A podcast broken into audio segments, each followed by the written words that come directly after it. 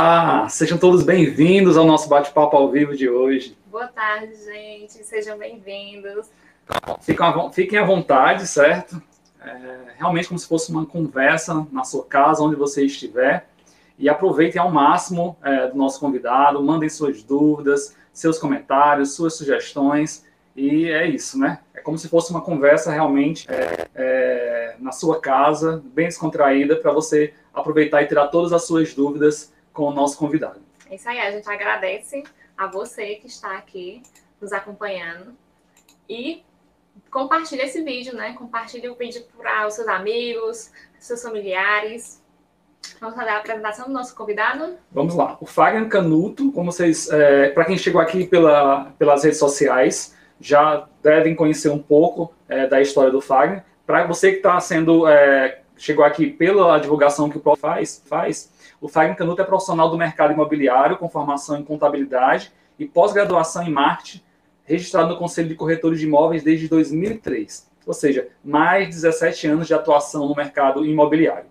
Como corretor autônomo, fez parte da equipe de vendas de uma grande imobiliária e fundou sua própria empresa em 2007. Atualmente, faz gestão de imóveis e vendas com uma equipe de corretores parceiros. É diretor de comunicação do Cresce Ceará e ministra as aulas do curso de formação em técnicos em transações imobiliárias. Vamos colocar o nosso convidado aqui no ar. Fagner, obrigado, viu, por ter aceito o nosso convite. Olá, Márcio, Ana Paula, é prazer falar com vocês aqui, né?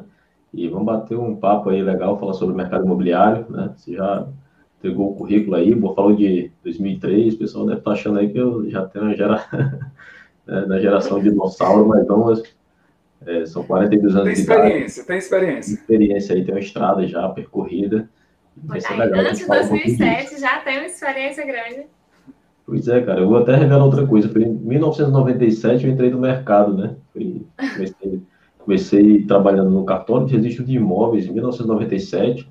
E aí tem muita gente que está assistindo aí que eu acho que não tinha nem nascido. é, é possível. Bagagem. Gente, para você que está nos acompanhando, a gente pede que vocês curtam a live, porque o YouTube é uma forma de YouTube é, distribuir de forma orgânica né, o nosso trabalho e mais pessoas podem ser ajudadas é, por essa conversa se você ir lá e é, apertar o curtir né, e né, deixar o joinha já para o bate-papo. E, enfim, é uma forma também de você compartilhar de uma forma diferente e ajudar mais pessoas a entenderem né, mais sobre o assunto imobiliário. E para quem não é inscrito no nosso canal, aproveita e se inscreve, porque toda segunda e quinta-feira, ao meio-dia, nós temos vídeos novos aqui no canal. E na segunda-feira, segunda ao meio-dia, a gente tem um vídeo sobre finanças pessoais e investimento, e é por isso que a gente tem é, temas como esse aqui no canal. E nas, nas quintas-feiras a gente fala sobre viagem. Uh, Para quem é, não entendeu por que, que a gente mistura os dois assuntos, é porque a gente entendeu que Uh, só vender a ideia da viagem sem custos não seria legal. Então, é, para tudo que a gente faz na vida, então, então trabalhar as suas finanças pessoais é interessante, é muito importante e, e, faz parte das finanças pessoais trabalhar os investimentos. A gente vai passar aqui, vou tentar, né, que a nossa plataforma ela pode sempre, espera que não, espera que não, passar um pouquinho dos vídeos que a gente faz sobre investimentos rapidinho.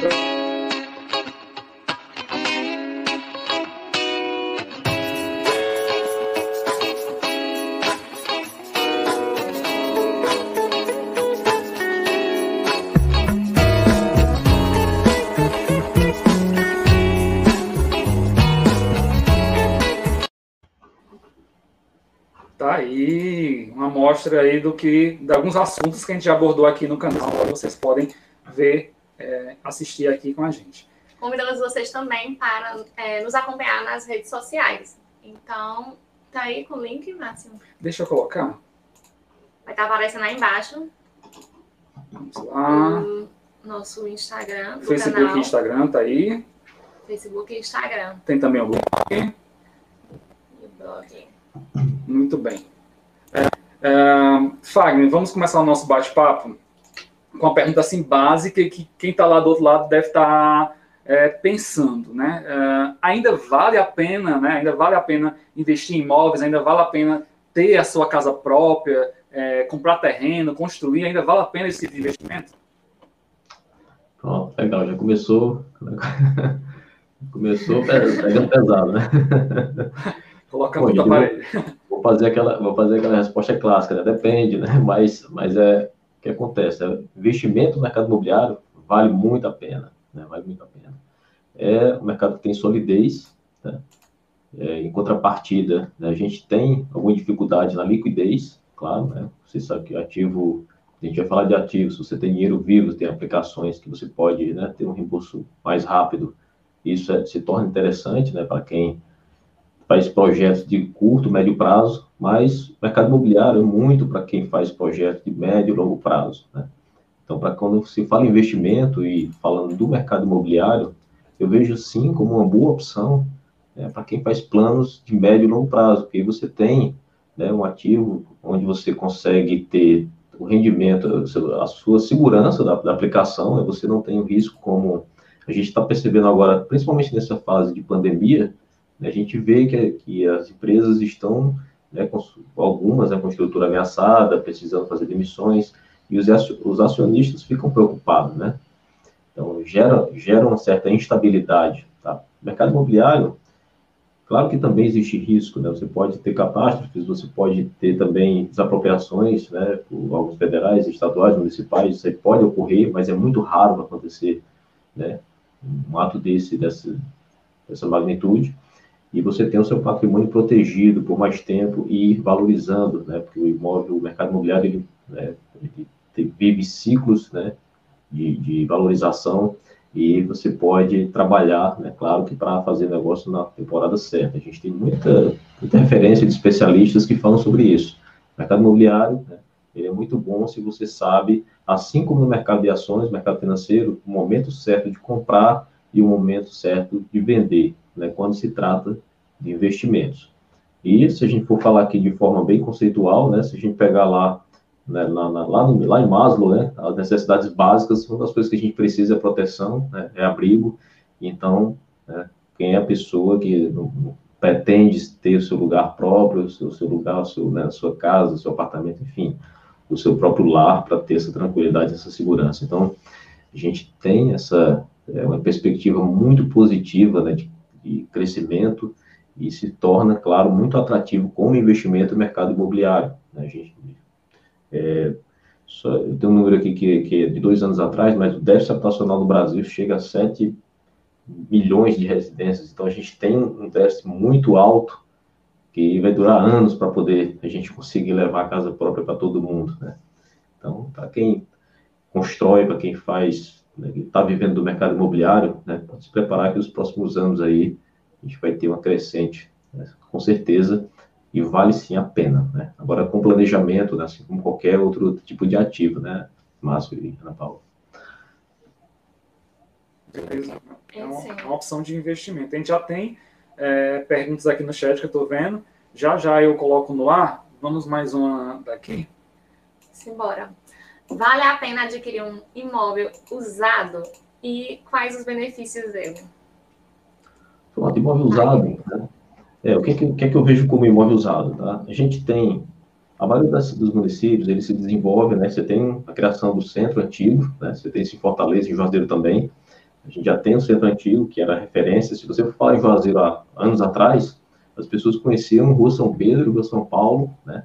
A Praça Padre Cícero, era um eixo onde as pessoas comercializavam e moravam tudo ali próximo, né? Hoje a gente praticamente segmentou né, a cidade, então são bairros novos, onde já tem infraestrutura residencial e comercial e atende e são independentes, você tem agência bancária, você tem serviços para né, a população nas proximidades, e isso torna né, a, a, uma, vantajoso você adquirir também imóveis usados em outras regiões. Aí você vai ter uma discrepância de preços quando a gente vai tratar, por exemplo, né, se você tem é, quando a gente considera o centro antigo, que eu coloquei como referência, o que é que eu vou ter o perfil construtivo do local? Né? São imóveis com área um pouco menor e o preço mais elevado, porque existe né, uma concentração populacional muito grande ali, né? e aquela, aquela, essa migração para outros bairros, ela se dá né, ao longo do tempo. Então, a gente tem, eu até falo o seguinte, quando você vai morar hoje no centro, pegar um imóvel usado no centro, você vai pegar um imóvel um pouco menor e o preço mais elevado. E a gente consegue, em bairros mais distantes, né, preços mais atraentes né, e imóveis com área verde, né, com um projeto arquitetônico mais agradável. Falando especificamente do imóvel usado, né, ele vale a pena hoje para uma opção também de adaptação, né, de você adaptar esses imóveis né, até para fazer revenda do imóvel para terceiros, é interessante. A gente tem muito imóvel hoje, até no centro de Juazeiro e outros bairros também, que é, ainda estão ali com, com, precisando de uma reforma grande, e em função disso eles oferecem preços atraentes. E outro, outro elemento que influencia demais no preço do imóvel usado é a documentação. Né? Se você tem a sua escritura precisando ali né, de vários procedimentos para poder regularizar, você vai ter uma despesa né, e tempo, vai perder tempo e dinheiro para poder deixar essa documentação em dias, e o preço do imóvel, dependendo do estado de conservação, vai ser interessante. Então, se torna uma opção né, de você adquirir, né, regularizar isso, e aí vem o know-how dos especialistas. Né? Eu defendo muito né, que a população procure o corretor de imóveis da sua confiança para tratar, para examinar a documentação do imóvel, né, antes de adquirir o imóvel usado, porque aí você vai né, ter a garantia de que o seu imóvel né, tem a sua propriedade ali protegida. A gente pode falar um pouquinho mais à frente sobre os riscos que tem né, sobre isso, e também é, se você vai pagar um preço justo, né, um preço de mercado compatível, porque uma das atribuições do profissional é determinar o preço de mercado. Essa intermediação, uh, ela realmente se torna obrigatória ou, ou como é que funciona essa, essa intermediação na aquisição de, de imóveis? Ela, ela, é, ela, é opcional, né? Ela é opcional. O que, o que, o que a gente por que, que eu faço essa recomendação?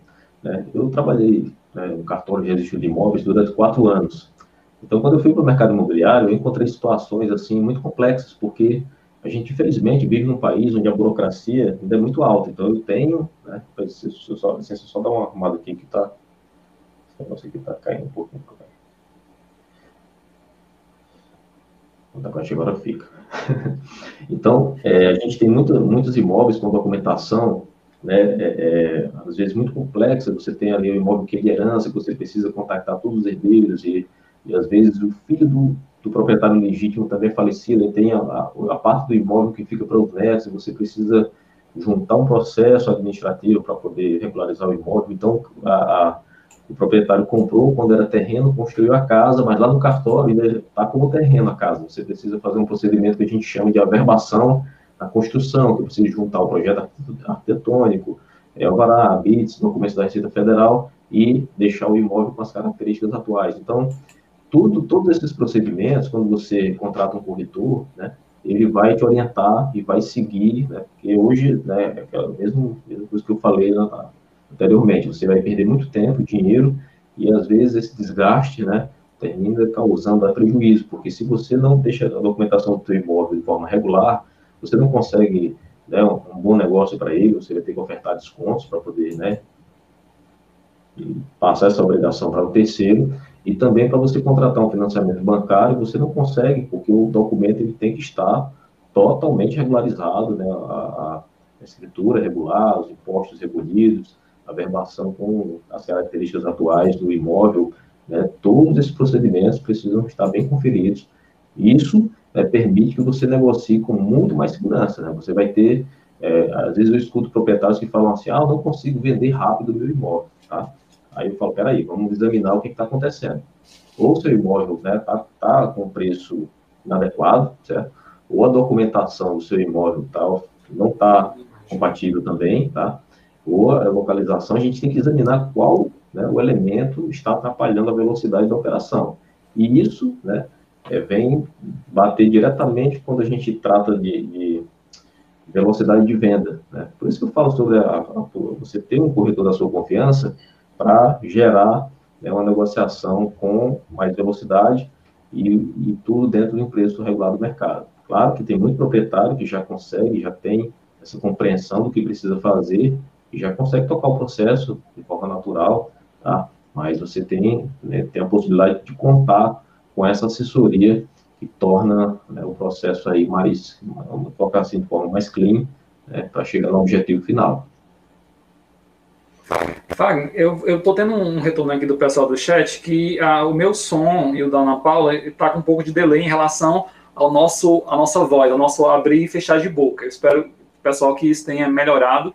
Mas, é, independente disso, eu estou vendo que a minha imagem ela ficou é, agora virada. Então, eu vou, eu vou colocar a primeira pergunta do chat para ti e vou te deixar na tela enquanto eu conserto a minha imagem, tá certo? É Fagner. Sim, Fagner. sim, sim. Claro. Então, a, pergunta, a, a, primeira pergunta que vem do chat é essa, do Gleidson Moraes, nosso amigo Gleidson. Após a pandemia, qual será tem preços, preços no mercado imobiliário? Estou deixando, é, eu vou continuar te escutando, certo? E Sim. vou deixar respondendo essa. Rapaz, aqui só vem, só vem pergunta pedreira. Mas eu gosto, é, é desafiador. Bom, Gleison, é prazer falar com você, tá bom? É, fala sobre política de, sobre tendência de preço, né? Pós-pandemia, né? É, eu acho hoje um pouco imprudente a gente falar sobre. Né? Existem muitas previsões que o preço do, dos imóveis né, deve se recuperar de forma rápida em relação ao, ao que, ao que é quando o mercado fechou em março, né, quando aconteceu os primeiros né, determinação pública de isolamento social, lockdown, enfim, muitas muitas é, medidas foram tomadas pelo governo, né? E aí o que acontece, né? Muita gente retrai, tá? Então isso segurou lançamentos, segurou segurou muita coisa, mas assim, o mercado imobiliário, eu considero que ele está passando por uma fase agora, né, de preparação, de maturação, para poder é, é, desfrutar de uma retomada com mais intensidade. Por que, que eu falo isso? A gente viveu agora, entre 2015 e até 2018, né, um tempo muito difícil no mercado imobiliário, onde várias construtoras né, sentiram na pele né, essa recessão, mudança de governo, né, Lava Jato, aquele, todos os acontecimentos políticos que, e econômicos que aconteceram nesse período até 2018 abalaram demais o mercado imobiliário que ficou retraído. Então a gente tem aí um histórico de várias construtoras que tinham projetos, lançamentos previstos e esperaram, né, deixar realmente aí vender o que já tinha como estoque para depois uma retomada, né, e esperando uma recuperação econômica essa, essa espera, isso a gente não tem é, é, hoje, não vê né, com as construtoras hoje uma, um comportamento de querer esperar mais, porque o mercado ele, ele tem uma demanda reprimida, a gente tem muito déficit habitacional, né, tem muita gente querendo comprar imóveis, a gente precisa hoje ter oferta, ter volume de, de atividade na construção civil, né, e o que é que eu vejo como comportamento de preços, para ser bem objetivo, bem direto na pergunta a gente tem, né, de 2015 a 2018, uma, uma, um histórico de preços decrescentes, onde os preços se adaptaram, né, porque realmente eu concordo com o argumento que até dois, meados de 2015, 2014 até 2015, nós tivemos preços no mercado imobiliário muito especulativo, então a gente tinha preços nos imóveis né, crescendo de forma com velocidade muito mais alta do que o rendimento das pessoas. Então, é, é, uma, é uma discrepância que não vai, não acompanha, né? Se você tem um, a renda das pessoas tá, no ponto X e os preços tendem a aumentar demais, né, a gente cria uma distância entre consumidor, produto, né, isso é natural, é lei de mercado, e aí precisa ter essa, essa equação, precisa fechar. Então, houve, já houve essa adequação. Hoje a gente tem, na nossa região aqui, do Cariri, imóveis com preços muito interessantes, compatíveis com a renda realmente da população, e a gente vê uma política de preço hoje né, de ajuste, né, onde esses preços hoje estão bons, eu considero bons hoje, né, a gente vê que muita gente tinha um projeto está conseguindo tirar papel, mesmo na pandemia, né, eu me assusto com os números hoje, porque muita gente conseguiu comprar sua casa própria, comprou seu terreno, comprou seu apartamento, né, a gente tem conseguido vender, e né, eu fiquei até meio abobalhado com, com algumas situações bem, bem distantes da, do nosso pensamento. A gente às vezes tem uma expectativa um pouco negativa, mas o que, é que aconteceu de fato? As pessoas buscaram, né, precisar, precisaram agora ficar em casa, né, porque é obrigatório ficar em casa, e aí decidiram investir numa casa com mais qualidade. Então, hoje eu tenho uma procura por casas maiores, por casas com mais área, com mais jardim, né? apartamento com a varanda ampla, apartamento com área de lazer mais incrementada para a família toda. Né? Então, hoje a gente vê né, que as pessoas, por, pelo fato de ter que ficar obrigatoriamente em casa, decidiram valorizar mais o seu lugar, a sua moradia, né? porque precisa conviver com a família e tal. precisa de espaço, precisa de, de né, entretenimento para todo mundo, tá? Então, acredito muito, Gleison, né, que os preços né, vão ficar nesse patamar que a gente tem hoje e vão se elevar um pouco, tá? Porque a gente tem realmente, assim, hoje, infelizmente, no mercado da construção, a gente vê, percebe que os, os insumos de, de, obra têm aumentado, e eu acompanho isso, eu faço parte da Associação dos Construtores Locais,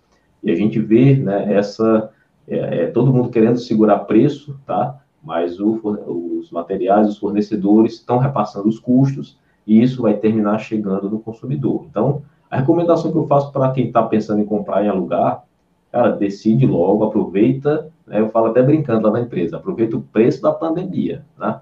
Aproveita o preço da pandemia, que na pandemia o preço é esse, tá bom? Quando passar tudo, eu tenho certeza que o mercado vai é, ter uma elevação não tão alta, mas vai ter um pouco de elevação nos preços, tá? Mas vai, não vai ser coisa assim tão tão exagerada como a gente viveu naquele primeiro momento, lá em 2014. Tá? Eu ter respondido. É, acho que sim, acho que sim. Ele, ele vai já dar uns retornos aí no, no, no chat. Uh, desde, desde 2008, depois que aconteceu aquele problema lá nos Estados Unidos, que aqui também se fala numa bolha imobiliária. E vamos lá, 2000, 2008, aí 2018, 10, e nós estamos em 2020, 12 anos. Acho que é isso, 12 anos uh, esperando por essa bolha imobiliária. Ela tá para acontecer, ela vai acontecer, ou não existe isso? O mercado realmente estava só aquecido e vai continuar assim? É, eu, eu, é como a sua última fala, né? É, vem, vem o seguinte: 2009, né, o mercado, mercado americano ter, sofreu com a, com a bolha, mas o que acontecia nos Estados Unidos, né? E eu participei de um treinamento muito completo falando sobre isso, né, que é uma realidade muito distante aqui do Brasil, tá? muito mesmo. Então, a gente tem mercado americano onde um banco né, financiava, hipotecava o, o imóvel de um, de um, americano, tá? então ele vendia a hipoteca para outro banco que praticamente não tinha cuidado sobre o preço do imóvel. Então, por exemplo, o cara comprava uma casa de 150 mil dólares, tá?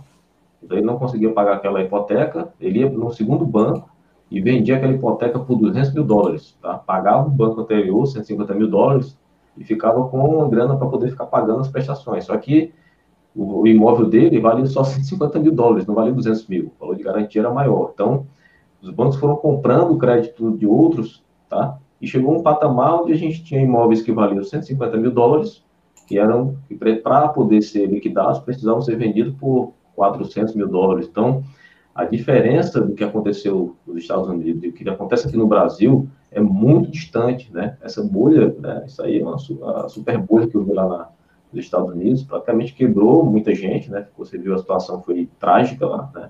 E a gente não vê esse comportamento aqui. Aqui, pelo contrário, aqui os bancos, né, praticamente oferecem crédito, né, através com realmente uma garantia e os imóveis, o percentual do financiamento ele não atinge 100% do valor, né, valor penal, então a gente já tem aí né, um valor garantido pelo banco, tá totalmente seguro, né, pelo agente financeiro, né, e daí a liquidação desse, desse saldo que fica para o pagador, para o proprietário, né, pagando suas prestações, ele consegue liquidar isso naturalmente.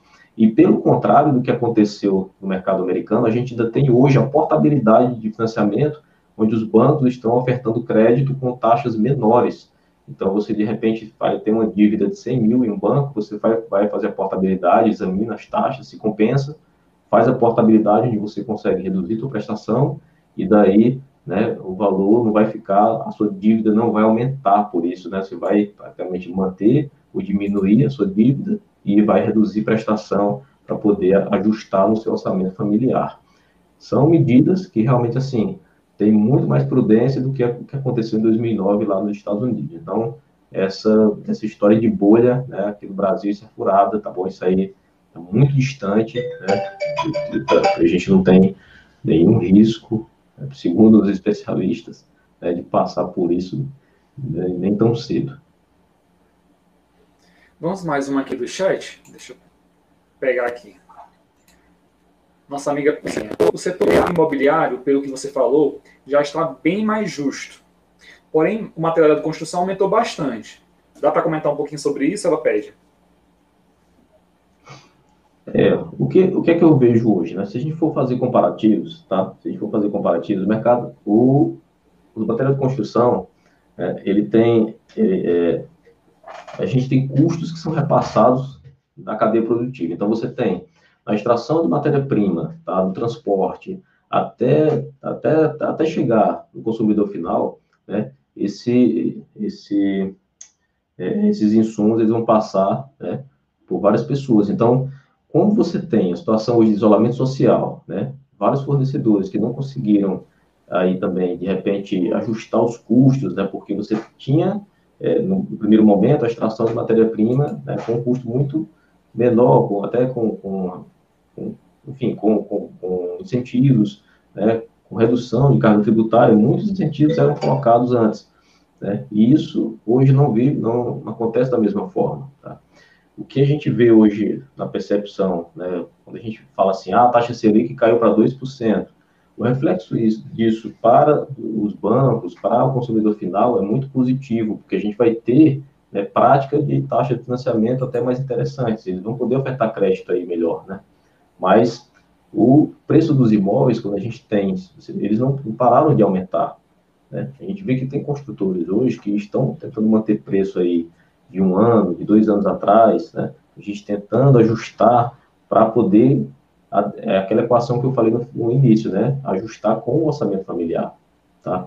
Então, como o rendimento das pessoas não aumentou, né? E o preço dos insumos, né, eles praticamente eles foram, foram subindo aqui. O que é está acontecendo hoje? As construtoras tiveram que reduzir margem de lucro para poder adequar os seus preços, tá? E isso chega no limite também. Se a, se a construtora não tem uma margem de lucro interessante, ela precisa parar sua operação. Por isso que eu falei aqui sobre a necessidade né, de ter um aumento nos preços. Isso deve acontecer, entendeu? Então, não é, é, é um aumento assim tão exagerado, a gente não pode falar coisa né, muito exagerada, mas são, são aumentos que são repassados, tá, que chegam nas construtoras e vão sim chegar no consumidor final. Né? Por isso que eu falei aqui brincando, eu aproveito o preço da pandemia, porque muita gente hoje está flexível, está tentando vender os estoques, fazer tudo, mas quando for começar novas construções, esses custos que, que vão chegar novos, mais altos, vão ser repassados e os preços tendem a mudar. Beleza. Fagner, hoje a bruxa está solta aqui do lado de cá, a minha imagem de novo virou. Eu vou é, colocar a pergunta da Márcia, ou vamos uma nossa? Vamos uma nossa, e aí depois já já coloco uma pergunta do chat que é da Márcia Bezerra. E aí eu vou te deixar de novo no, né, no vídeo quando eu conserto a minha imagem. Perfeito. Então, Fagner, quais as principais preocupações que devo ter em relação à documentação do imóvel?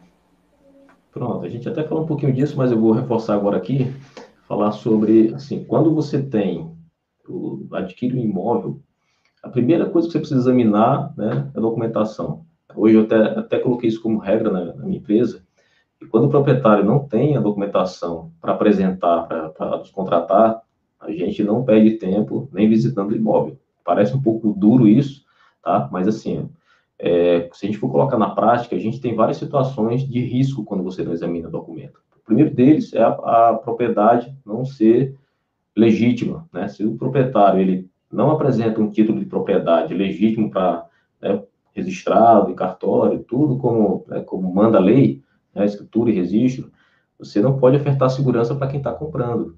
E também se é, as situações também que podem ocorrer, quando você tem uma, uma propriedade, né, que tem ali né, o seu proprietário na, na escritura, está tudo regular, ele fez a sua escritura, ele registrou, está tudo né, como, como manda a lei, na forma da lei, mas ainda é necessário você fazer pesquisas, né, para você saber se o vendedor ele não tem dívidas contraídas que podem né, atrapalhar a sua negociação. Por exemplo, se você faz compra um imóvel que tem escritura registrada, tá tudo regular, você foi lá, o proprietário assinou, né, na, na, no cartório, na presença do tabelião, foi registrado, tudo consumado da forma, na forma da lei.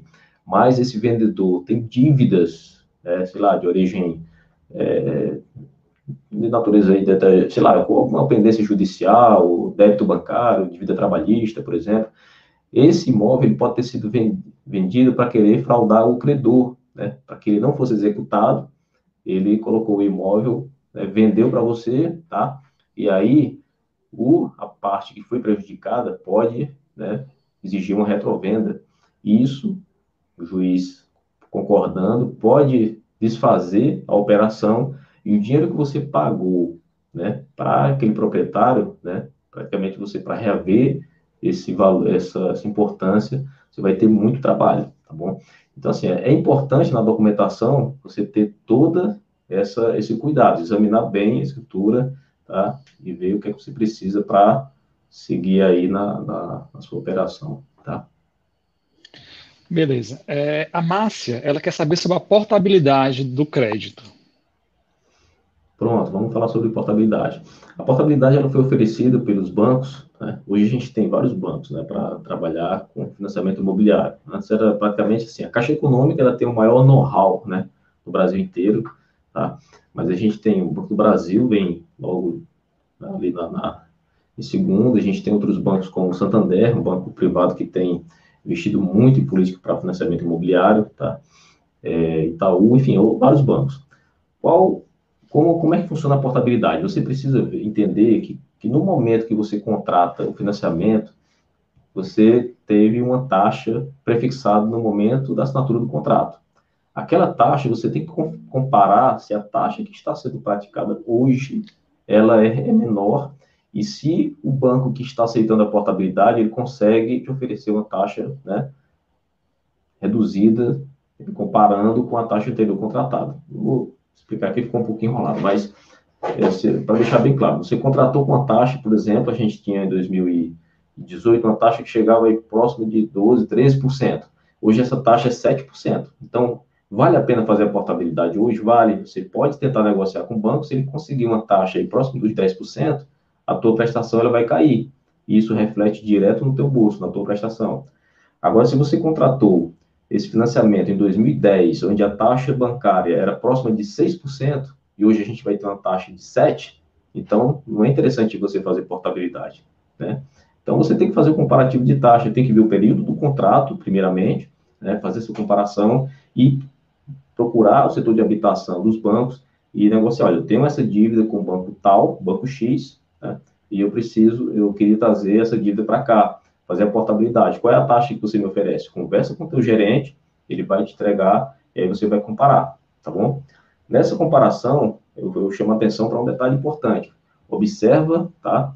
Como é a política de amortização do banco, tá? E como vai se comportar o teu saldo devedor. Né? Se ele for te oferecer uma taxa menor, mas eu, colocar o teu prazo muito exagerado, então você é, é faz a conta para você não pagar, né? às vezes você tem aquela sensação que está tá acontecendo um ganho, mas na verdade o banco praticamente só esticou a tua dívida e às vezes até aumenta teu saldo devedor, tá bom? Então procura é, saber as informações corretas. Quanto tempo né, eu consigo liquidar o financiamento, qual o valor da dívida que vai ficar no contrato, a taxa praticada e o valor das prestações. São essas quatro informações que você precisa para comparar e saber se vale a pena trazer, levar o teu contrato para outro banco.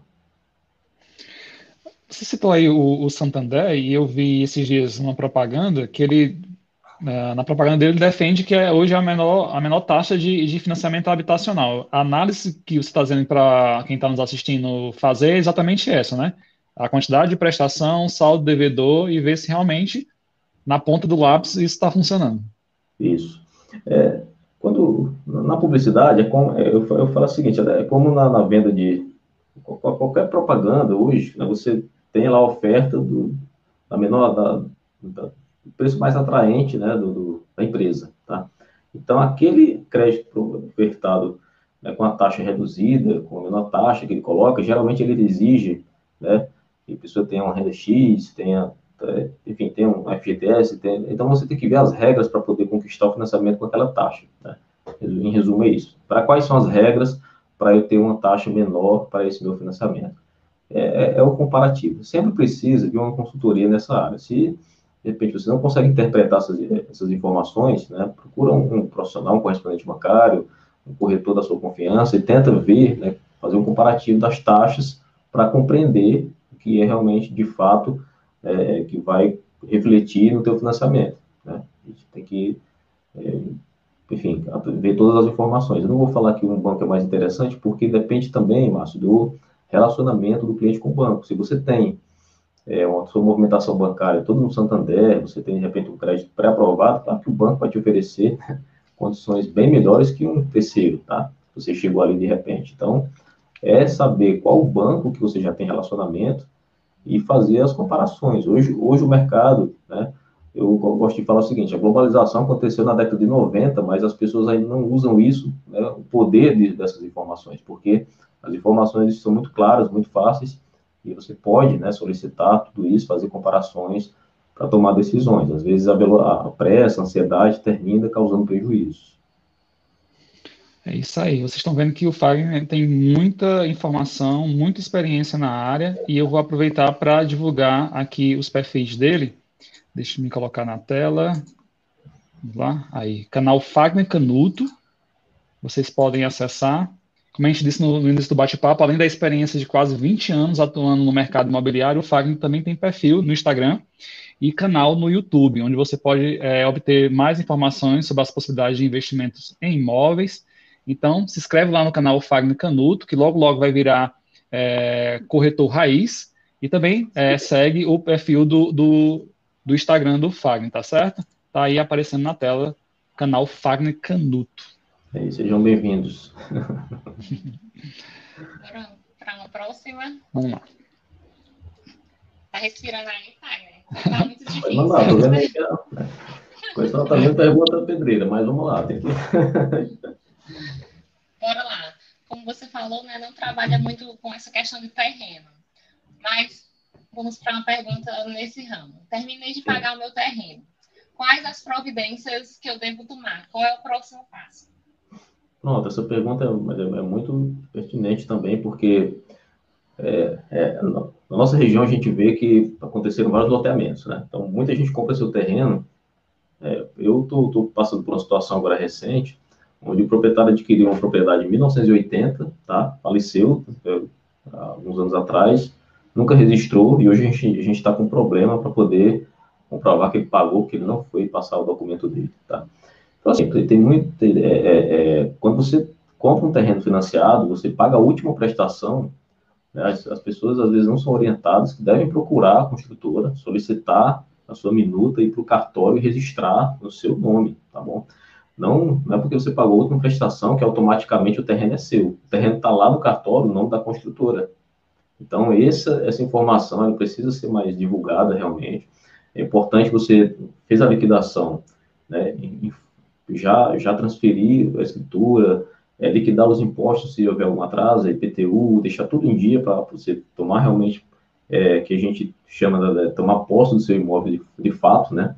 A gente tem duas figuras né, na, na, na, lei, que é a, a posse e a propriedade, que é diferente.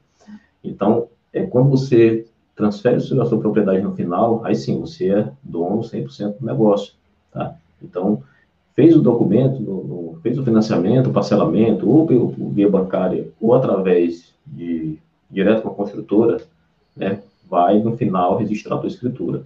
Quando você faz o financiamento bancário, geralmente é necessário somente levar uma quitação para o cartório para dizer que o imóvel não é alienado, tá? Mas quando é financiamento com a construtora, é necessário sim pegar uma minuta, né, é, encaminhar o cartório, né, você vai recolher dois impostos, o IPTU, se houver algum atraso, e o ITBI, que é o Imposto de Transmissão sobre é, Transações... De bens intervivos. É, bens intervivos. Então, esse ITBI, ele representa aqui na região 2% sobre o valor venal, você recolhe, vai ao cartório, assina escritura, registra, e daí você sim né, efetivou a operação. Então, deixa, às vezes você, eu falo até brincando, né, você tá com a bola na cima da linha, mas fez o gol, tá bom? Então, você fazer o gol, a bola tem que estar na rede. Então, a bola está na rede, com a sua escritura na mãozinha. Eu vou, eu vou é, aproveitar aqui para contar a minha experiência, porque recentemente eu, eu terminei de pagar um terreno num, loteamento desse. E aí eu tô, tô nessa saga de, de registro, né? E eu vou só revisar isso que o, o Fagner falou, porque realmente é uma saga, e para quem achar que pagou a, a última parcela do terreno e terminou tudo, não terminou, olha só. Uh, quando eu assinei o contrato, e aí possivelmente deve ser a situação de você que também está pagando terreno em é, loteamento, lá dizia que o IPTU é responsabilidade minha, é, passava a ser minha a partir daquele momento. E eu, obviamente, não fui ler as letras miúdas. Então, é, hoje, quando eu estou é, registrando, tive que pagar, como o Fagner falou, é, o, o, IPTU atrasado. É, vai ter essa taxa do, essa, esse é, tributo do ITBI, né? Em, porque está passando da, da, da, dona do terreno, na empresa que era dona do terreno, para mim, tem um, um, tributo a pagar que é o ITBI, e também tem as, as taxas do cartório, que são uh, relativamente altas. Então, é isso. É, é, basicamente o que o Fagner falou, essa saga para você passar e é necessário, porque depois uh, você pode ter uma maior dor de cabeça, enfim, para regularizar, regularizar, o terreno, ter que entrar com processo de uso capião, essas coisas todas que demora muito. Não é isso, Fagner?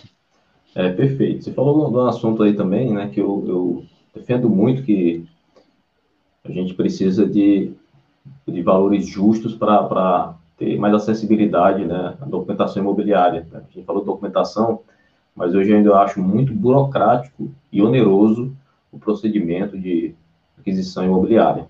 A gente hoje não tem né, preços acessíveis para a população, para o cidadão comum, assalariado, poder fazer a sua escritura e registrar. Os preços são muito elevados, tá? E eu acho que a gente ainda precisa de política pública para regulamentar alíquotas menores de imposto de transmissão né, para o cidadão com renda menor e valores né, mais compatíveis com a renda da população para serem praticados né, nos cartórios, principalmente. Isso aqui é uma briga eterna, porque eu considero muito alto você ter que pagar, às vezes, 3, 5, 8 mil reais na escritura. Já, já passei em cartório, você, às vezes, só com documentação, você chega a gastar ali mais de 10 mil reais.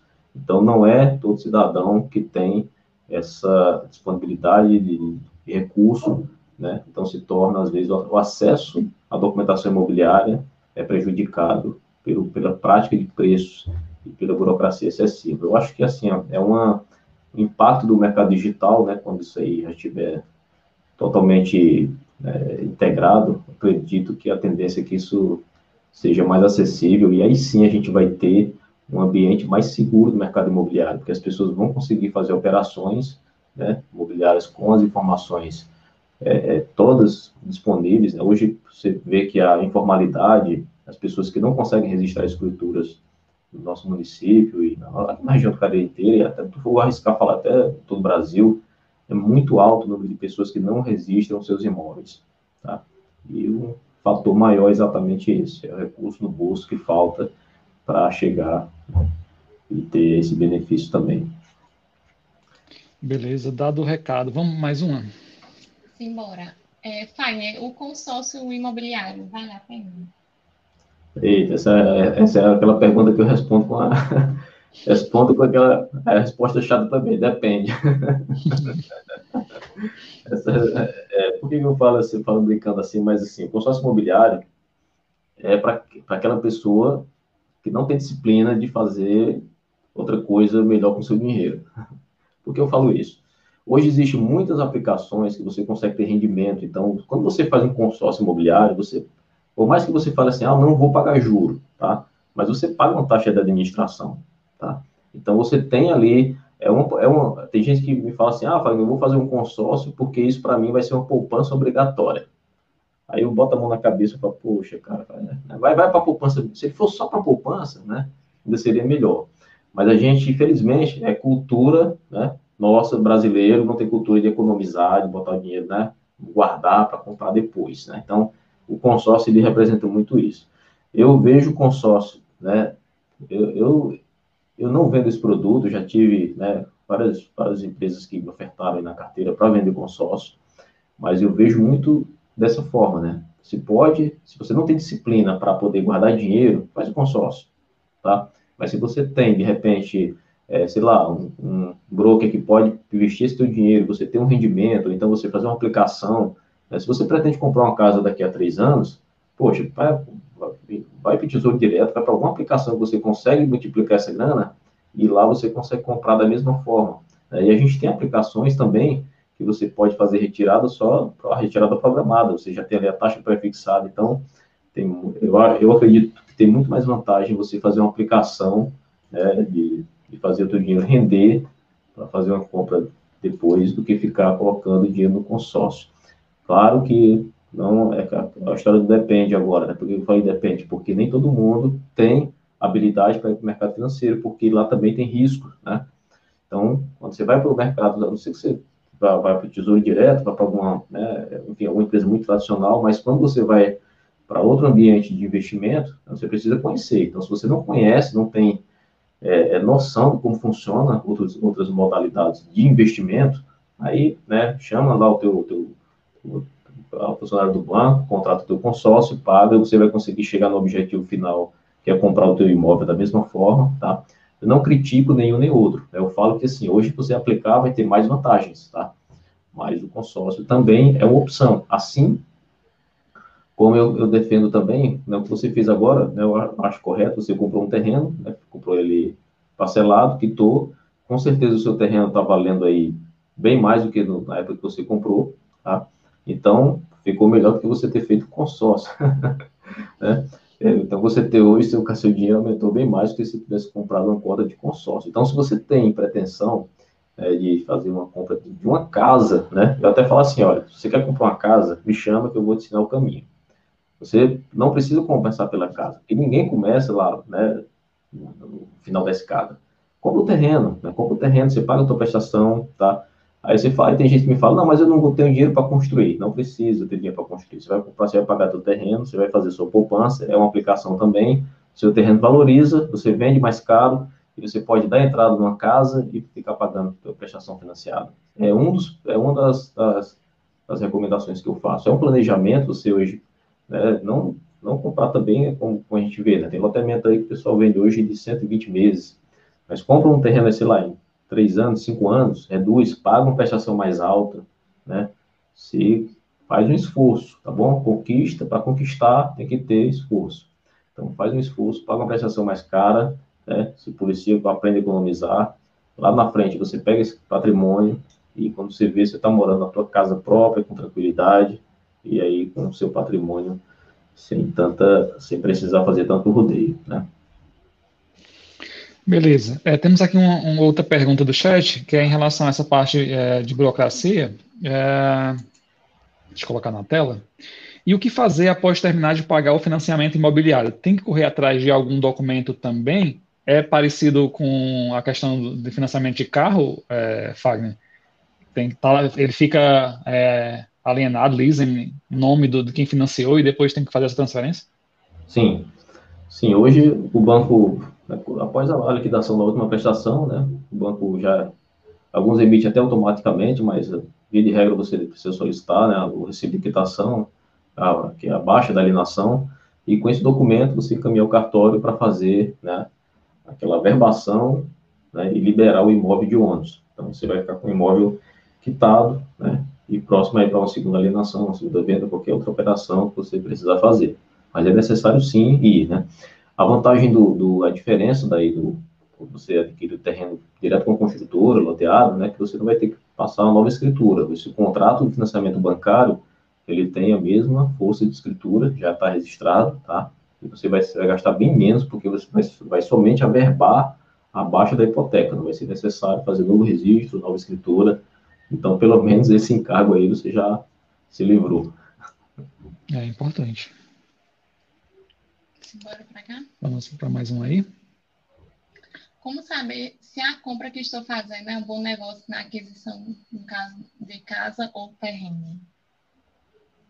Peraí, repete, por favor. Saber, como saber se estou fazendo uma compra boa, se esse negócio é bom na aquisição de uma casa ou um terreno? Tem algum parâmetro, algum comparativo que a pessoa deve utilizar para ter em mente, saber se realmente está valendo a pena aquele negócio? É, você, é, eu, eu, eu, vejo da seguinte maneira, né, essa pergunta. A gente precisa entender a finalidade, né? Qual motivo, como é que você está comprando esse imóvel hoje, se é para é para um benefício de curto prazo ou para longo prazo. Porque o imóvel também pode ser adquirido dessa forma, para você ter um retorno. Por exemplo, hoje a gente vê, hoje em Juazeiro, que a gente teve a obra do governo estadual com ampliação da malha viária, com acesso a vários bairros novos de Juazeiro. Então, especulação imobiliária né, já começou, então muita gente comprando imóveis nessas áreas, porque quando o acesso já estiver totalmente funcionando ali, né, claro que vão surgir demandas, né? Quem comprou ali, no momento de obra, está comprando, comprou mais barato e vai ter um ganho, tá bom? Já tem um benefício né, que dá para ver imediato. Se você tem uma área, né, que é uma área que, é que fica distante da área urbana e você tem promessas de, de, de valorização futura, aí você está no risco, né, porque tem gente que fala, é, ah, vai, vai acontecer uma obra pública que vai tornar esse terreno muito valioso lá na frente, mas se essa obra não acontecer, tá? E aí, como é que fica, né? Então, você vai ficar, comprou ali com aquela expectativa, foi frustrado, a obra não aconteceu, você perdeu, perdeu a, a seu investimento, para você vender para outra pessoa vai ser difícil. Então, você fez o investimento errado e negócio com baixíssima liquidez para poder repassar. Então, é um risco. Então, para você saber se é realmente assim, interessante um bom investimento, é ver, tentar entender a finalidade. Se eu estou comprando, vamos falar de uma casa, eu falei exemplo de terreno, mas eu vou comprar uma casa né, no centro, uma casa usada, tá? E essa casa eu pretendo morar nessa casa. Então, se a finalidade é para morar, o que você procura quando você quer morar? Uma localização boa, seja, seja perto da sua rotina, né? Ah, essa casa aqui fica perto do meu trabalho, fica perto da escola das crianças, né? Então, para mim vai ser muito bom morar aqui. Então, custo-benefício dali, para você, se colocou na ponta da caneta, viu que é interessante, é um ótimo negócio. Então, é, é importante entender sempre a finalidade para fazer essa, essa avaliação final. Então, na compra, para você falar assim, ah, é um bom negócio essa compra, eu preciso entender qual a finalidade. Se eu estou comprando para vender, para morar, para investimento, tá? De acordo com o que você quer obter lá na frente, aí sim a gente consegue determinar se é ou não um bom negócio. Mas essa essas informações também você pode, né, com o corretor da sua confiança, ter né, uma estimativa, porque a experiência de mercado, a gente acompanha, né, por exemplo, em, se eu for colocar o mercado de Juazeiro, antes de 2010 a gente quase não tinha nada de prédio, né, hoje a gente já vê várias torres de prédio em Juazeiro, tá? Então era um mercado totalmente diferente há anos atrás. Hoje eu, hoje eu entendo que o bairro, lá, o bairro Lagoa Seca e o bairro Triângulo, né, foram os mais procurados pelas construtoras, então a gente já tem né, uma cultura de empreendimentos verticais e condomínios na Lagoa Seca e ali próximo do shopping. Foram concentra as, as concentrações maiores.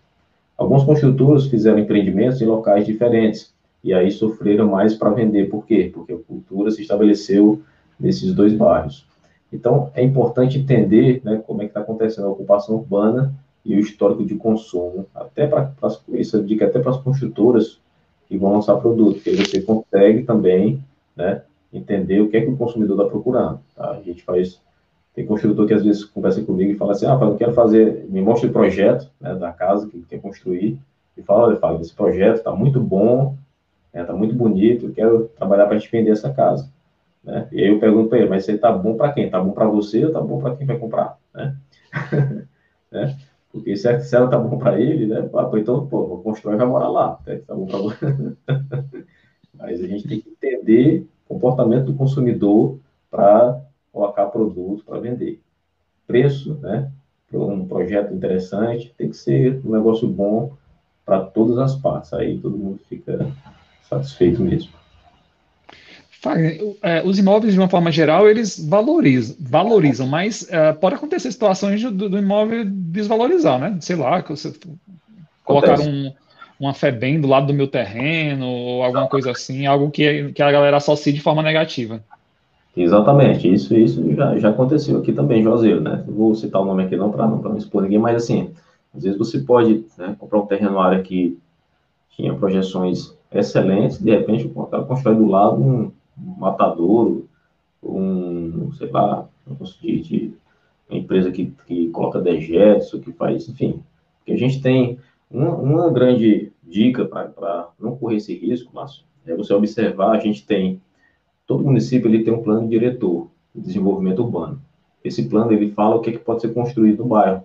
Então, se de repente você tem intenção de comprar, de investir na área residencial, né, observa lá, tem lá a determinação da que a gente chama da ZR, né, a zona de referência no município só é permitido construir é, casas, né, duplex, com área mínima de 300 metros quadrados. Aí, se você tem um bairro com essa característica, você pode ficar mais tranquilo do que se comprar uma ZI, que é uma zona industrial. Você compra próximo de uma ZI, o cara pode construir uma fábrica do teu lado. Entendeu? Então você compra um, um imóvel, está morando ali próximo, e tem ZR, que é muito próximo do ZI. Então você compra um, imóvel próximo de uma área residencial, né?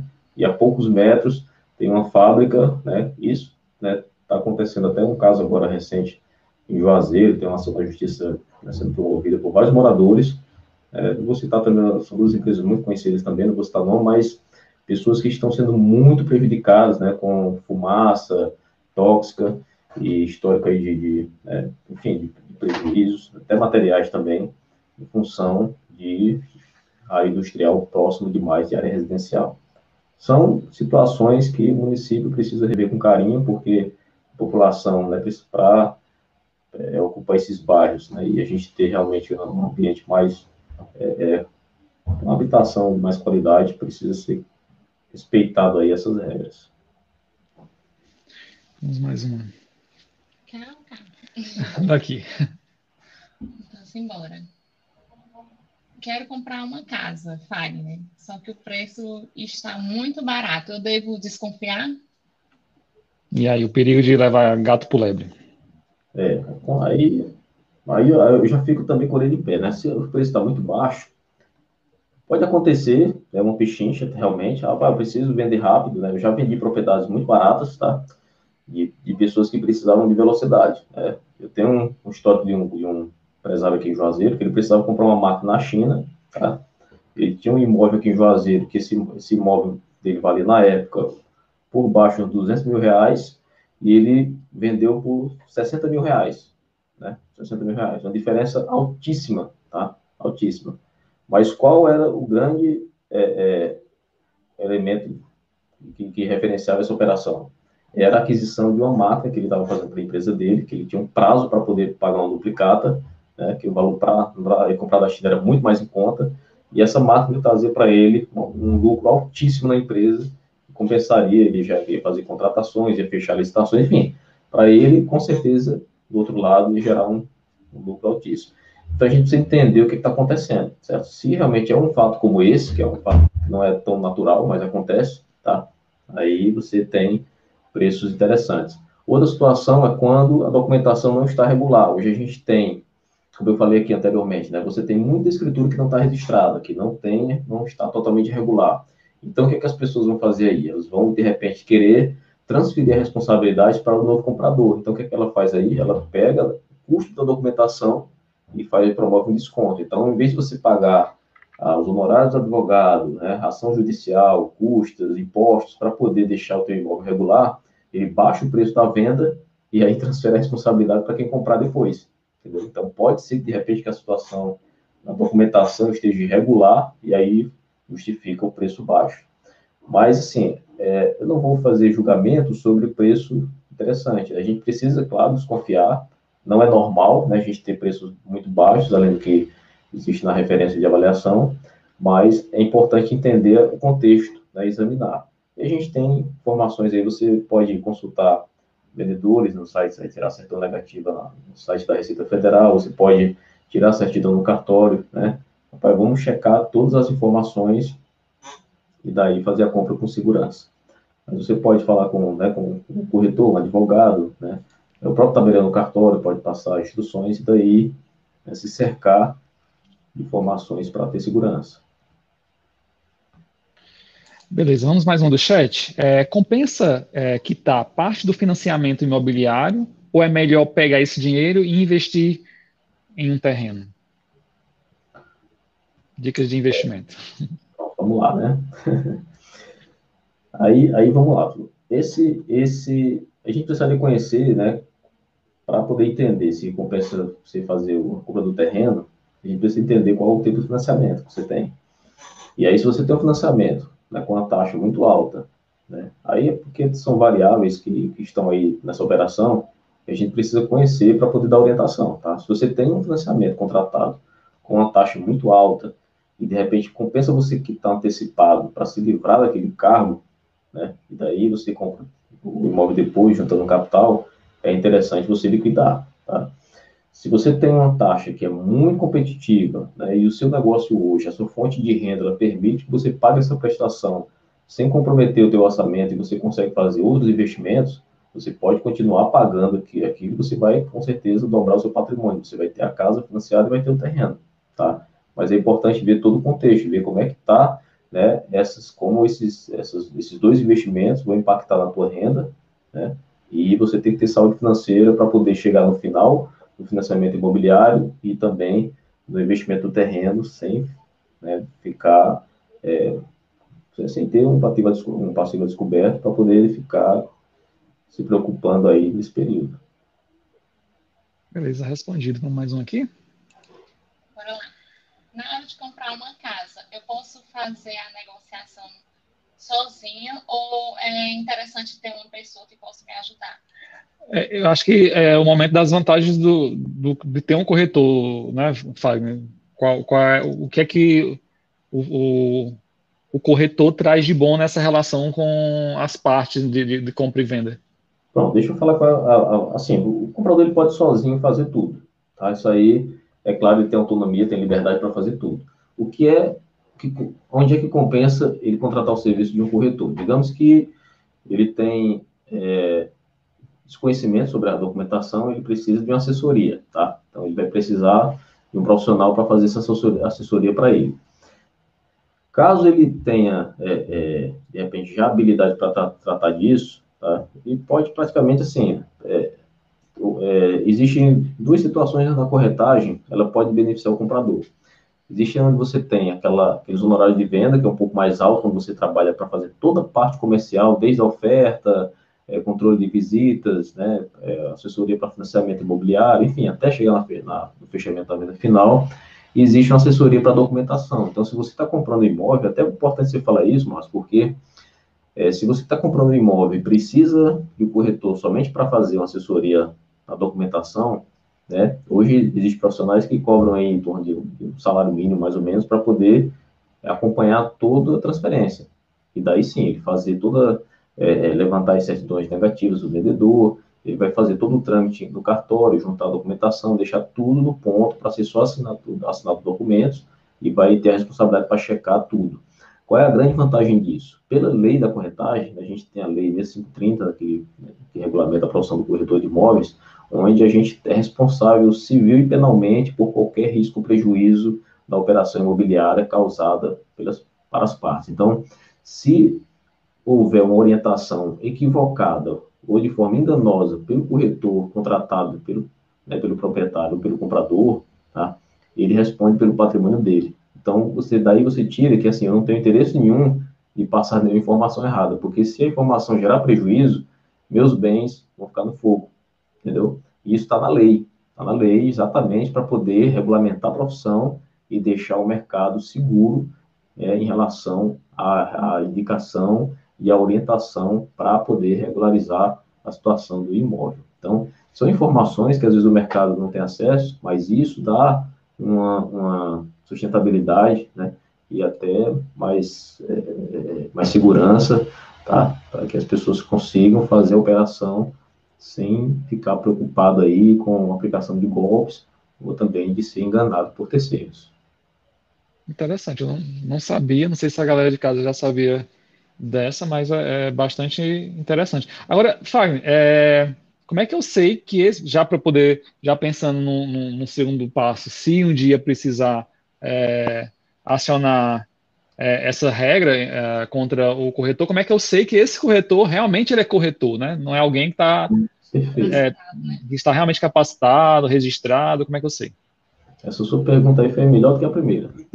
Hoje, é, eu faço parte aqui da, da diretoria do Cresce, aqui na região, sub-região Cariri, e a gente tem em primeiro lugar, o portal cresce.gov.br, né, você consegue, né, cresce-ce.gov.br, você consegue ter uma lista de todos os corretores né, que estão regulares no Conselho Federal, tá? Então, é, se, se você acessar, né, você pode pegar o cartão de visita ou as informações do corretor e você vai ter essa, essa, essa é, a confirmação lá no site, no portal do Cresce, tá? Todo, todo corretor de imóveis, ele tem, ou ele anda com a carteirinha na mão, a carteirinha né, que regulamenta a sua atividade, ou a sua credencial no aplicativo, tá? Isso dá para ver. Então, assim, aqui no aplicativo, igual a carteirinha CNH, né, do Detran, você tem, tá? Ali tá ali, Fagner, tem o número do Cresce, aí tá lá, se você está ativo, se você está regular, se você tem, né, algum risco para oferecer para a sociedade. Então, graças a Deus, a minha está aqui regular. e aí você tem como conferir essas informações. Fagner, é, nessa carteirinha tem alguma informação pessoal tua que não possa ser mostrada? Ou tem é não. realmente. Informações então vou te colocar, vou te colocar sozinho na tela para poder a galera que está em casa ver melhor quais são as informações que ela vai ver. Tá ok. Né? Então assim, você tem aqui, tá? É, nessa, aqui na carteira você tem o nome do profissional, né? Aqui no canto superior, tá? Você tem o número do registro dele no conselho, né? Cresce, Cresce Ceará. Você tem também, vou colocar mais um pouquinho sem, sem foco, né? Você tem a. Tá, perdeu um pouquinho de foco quando eu aproximei aqui, acho que a câmera saiu do foco, tá? Mas você vai ter o número do registro, aqui no caso, como eu sou responsável técnico pela empresa, pela minha imobiliária, então ele tem aqui também responsável técnico pela Canuto Gestão e Consultoria Imobiliária, que é a minha empresa. Então, a gente tem todas as informações e a empresa que eu represento. Isso são informações públicas, você pode acessar no, no, site do Conselho, você vai ter acesso a tudo isso de forma bem clara, né? e dá para se identificar se a pessoa realmente é credenciada ou é algum infrator querendo aplicar golpe. Lembrando que o CRES, ele tem né, um escritório aqui no Crato, aqui na região, na região do Crato, e ele faz uma fiscalização periódica aqui na nossa região do Cariri, como todo o Ceará, todo o Brasil, né, tem as delegacias do Conselho. Com isso, ele consegue também né, acatar denúncias da sociedade e proteger contra muitos golpes que são aplicados. infelizmente, são aplicados golpes frequentemente e o CRES atua fortemente para combater isso, até com, é, com apoio da Polícia Civil, para né, desvendar né, casos aí de estelionato. Muita coisa acontece no mercado é importante você ter essa recomendação. Existe também o dispositivo acionado do Conselho, que é um. É, é existe hoje um advogado né, à disposição da sociedade dentro do CRES, tá? Para que você, de repente, se o corretor, como você perguntou, como é que eu, eu vou conseguir acionar se o corretor me causar um problema? Então, você pode identificar o corretor que lhe causou o prejuízo, faz, encaminha a reclamação direto para o conselho, para o CRES, e o CRES aciona, ele pode ter advertência, ele pode ser caçado, ele pode ser até impedido de exercer a profissão. Então, é, os, os procedimentos dos conselhos que são executados, tanto conselhos como a OAB, como o CRM, né, não é muito diferente o que é aplicado também. São penalidades duras, né, e responsabilizam a pessoa para que realmente o mercado ele tenha um comportamento regular nas, nas operações, nos atendimentos, né. A gente precisa ter, ter parâmetros aí para oferecer mais segurança para a sociedade, né. Beleza. Vamos mais uma? Vamos lá. Tempos de crise. De, de crise. Dizem que é, o mercado imobiliário ele está fraco. Então, é melhor esperar para melhorar por uma época melhor. O Fagner deu uma pincelada naquela história que você disse que era melhor aproveitar o preço da pandemia, né? Preço da pandemia, exatamente. Agora, essa pergunta eu fui responder naquela hora, mas assim, reforçando, né? É, se você, quem espera melhorar, né? Não, não compra na, na, não faz o melhor negócio. Eu brinco assim, porque assim, quando você vai para falar de investimento, né, você tem que, tem que ganhar dinheiro na hora que melhora. Se quando, quando o mercado melhora, o que, é que acontece? O preço vai aumentar. Então, se você for comprar quando melhorar, você vai pagar mais caro. Se você quer pagar mais caro, tá bom? Então, espera melhorar. que horror! Vamos mais uma cuidados devo ter na aquisição de um terreno em loteamento? Desculpa, não, falhou aqui um pouquinho áudio, não escutei essa. Foi, eu vi aqui. Quais os cuidados devo ter na aquisição de um terreno em loteamento? Pronto. Importante também essa pergunta. É, todo empreendimento, eu vou falar, eu vou estender essa pergunta, essa resposta para outros, outros produtos também. Se você vai adquirir um terreno ou um apartamento, uma casa de condomínio, todo empreendimento ele precisa ter um registro da incorporação imobiliária. Tá? Esse registro ele tem informações muito valiosas sobre o produto que você está comprando. Então, se você compra um loteamento, lá no teu contrato tem o número do RGI, o Registro Geral de Imóveis, e você nessa matrícula, você tem lá todo o projeto do empreendimento, memorial descritivo, né, que nesse memorial você tem lá os itens de acabamento, tudo que vai ser colocado no imóvel né, durante a execução. E aí você tem como fazer comparação. Digamos que você está comprando um apartamento, né? E daí o vendedor chega para você, chega o corretor e fala, não, aqui vai ser entregue o apartamento com piso em porcelanato. Só que lá no teu contrato, no memorial descritivo, que você não leu, tá lá o piso vai ser uma cerâmica normal. Tá? Quando você recebe, tá lá né, a situação que você só tinha é, sido verbalizado no ato da venda. Então, por segurança, é importante você ver né, o registro, conferir se está registrado o empreendimento.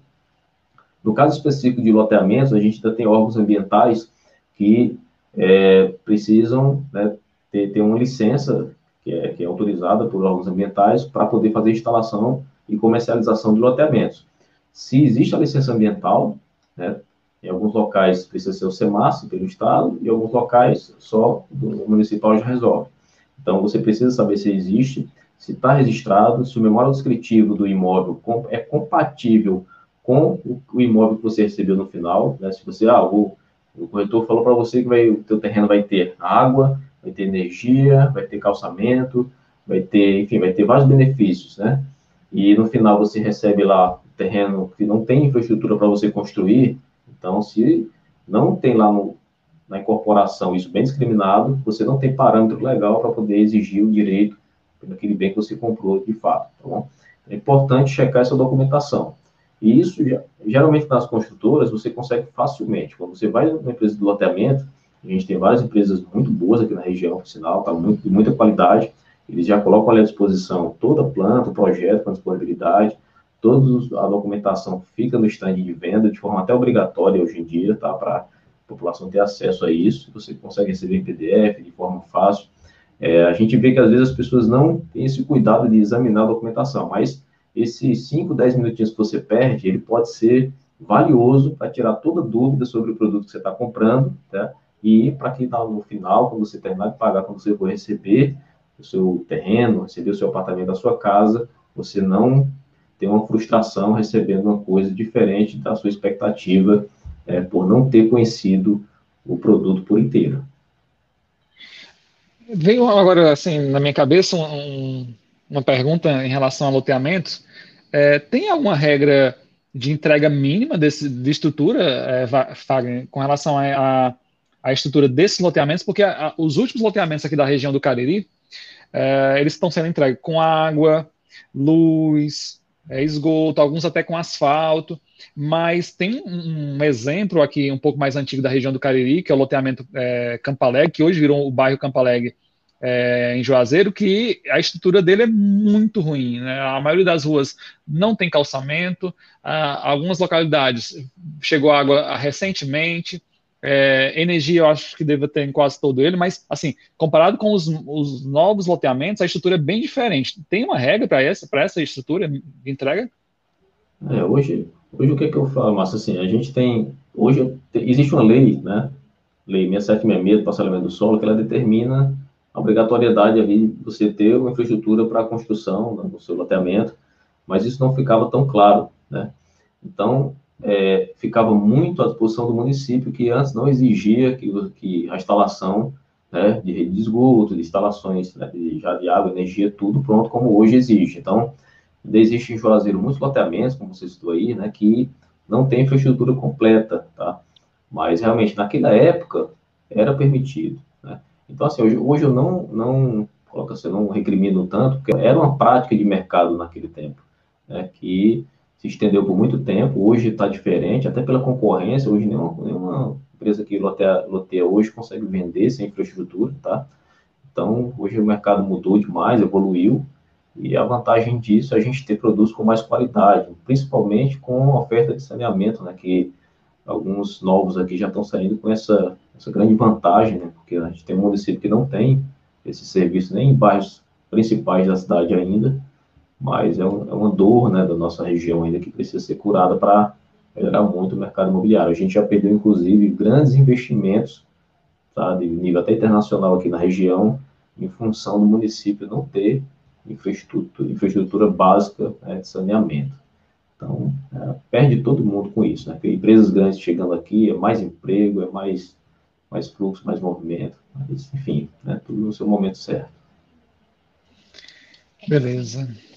Vamos para a nossa última pergunta. Então, por enquanto, que o Fagner vai responder essa pergunta.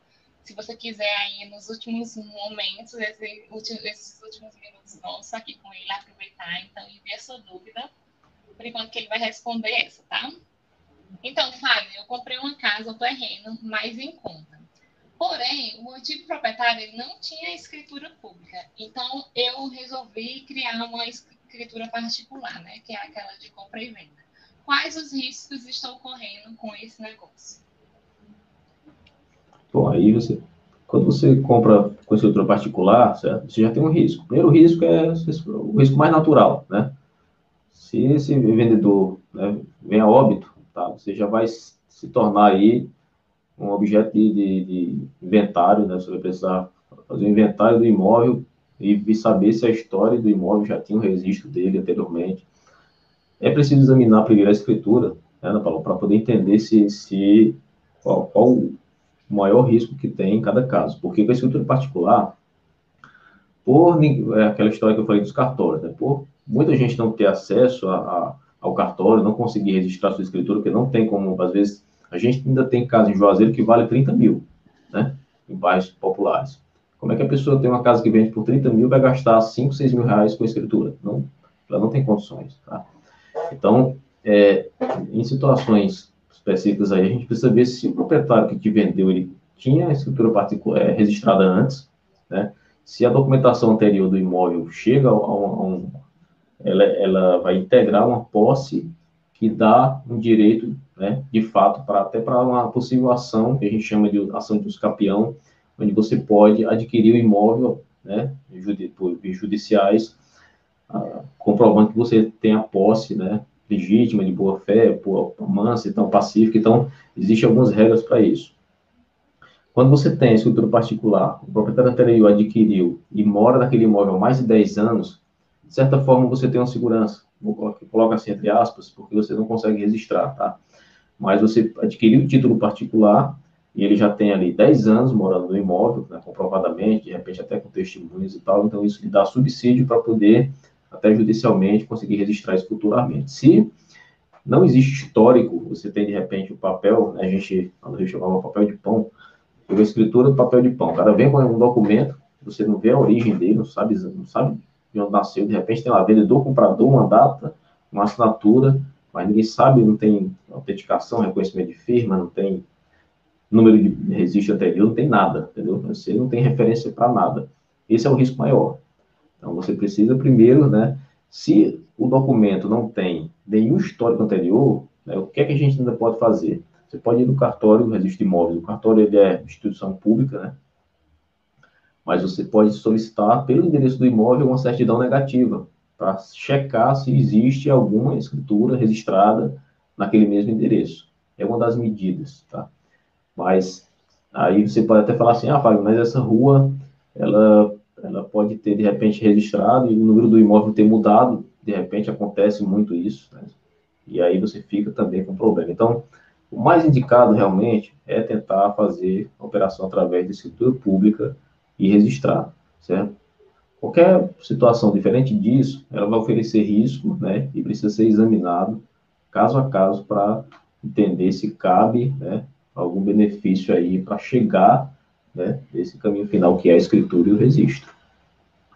Fagner, quando tu estava falando, é, me veio assim na cabeça um exemplo que pode acontecer é esse imóvel ser vendido para mais de uma pessoa, né? Um golpe que pode acontecer, né? Não tem nenhum uhum. registro, nenhum lastro. Acontece muito isso aí. Se, se o proprietário, né, de má fé aí, um estelionatário, pode muito bem, como já aconteceu aqui em Juazeiro, isso aí, pega, pega um documento frio, né, e aconteceu, inclusive, um terreno grande aqui na Lagoa Seca, um valor, um prejuízo estimado em quase 200 mil reais, né? Chegou uma pessoa, né, que às vezes você acha que tem gente que chega de fora, né? E, e ele não tem, confia até demais, e chegou dizendo que era propriedade, proprietário de uma área grande, e o proprietário fez um depósito, um sinal de pagamento de quase 150 mil reais na conta dele, tá? E era, não era o proprietário real, e daí isso aí terminou na delegacia. Enfim, a gente tem muitos casos né, de situações onde as pessoas usam de má fé, infelizmente tem muito isso, né? Tem muito bandido solto aí, tem muita estelionatária, e é o risco, né? Você tem que seguir o rito normal, né? escritura, registro, ver a posse, ver testemunhas, é, não confiar na primeira vez. A pessoa falou, ah, eu sou proprietário, tá bom, confere, né? Vê o histórico, você pode ter informação. Às vezes, um, um, uma conversa com um vizinho, você consegue descobrir a história verdadeira. Então, é investigar e saber a origem do que você está fazendo. Tá aí. É, Para você que nos acompanhou até aqui, a gente agradece muito. É, Para você que está vendo esse vídeo de forma gravada, porque ele vai ficar disponível no YouTube no Facebook, e não pôde, não teve essa oportunidade de mandar a sua, a, a sua dúvida para o Fagner Canuto, a gente é, pode utilizar aqui o, o, espaço dos comentários, deixa aí a sua dúvida, que a gente vai procurar correr atrás de buscar as informações e responder para vocês. E uma outra forma também de você é, obter mais informações sobre investimento imobiliário, sobre compra de casa, compra de terreno, é você ir lá no canal do Fagner Canuto também, né? Seguir o perfil dele e o canal dele. É uma opção também para você obter mais informações sobre esse tipo de investimento. Fagner, a gente só tem a agradecer pelo teu tempo. Ah, eu que agradeço também, cara. Foi muito bom, né, gente, esse papo aqui. Eu acho que isso aqui é até uma finalidade social muito legal, é importante a gente falar para as pessoas, né? Tem muita dúvida que chega dessa natureza que vocês falaram aí. E quem assistir pode, de repente, se a gente conseguir contribuir pelo menos com uma pessoa aí a mais por dia, já, a gente já tem um ganho aí muito bom, muito relevante. tá bom? Foi um prazer com todo mundo. E foi bom. Foi um prazer conversar com vocês aqui, tá bom? Fica à disposição. Precisando é só chamar. Beleza, foi um ótimo bate-papo. Eu vou pedir para tu ficar só um pouquinho para a gente conversar nos bastidores. E para você que nos acompanha, obrigado e até a próxima. Tchau, tchau.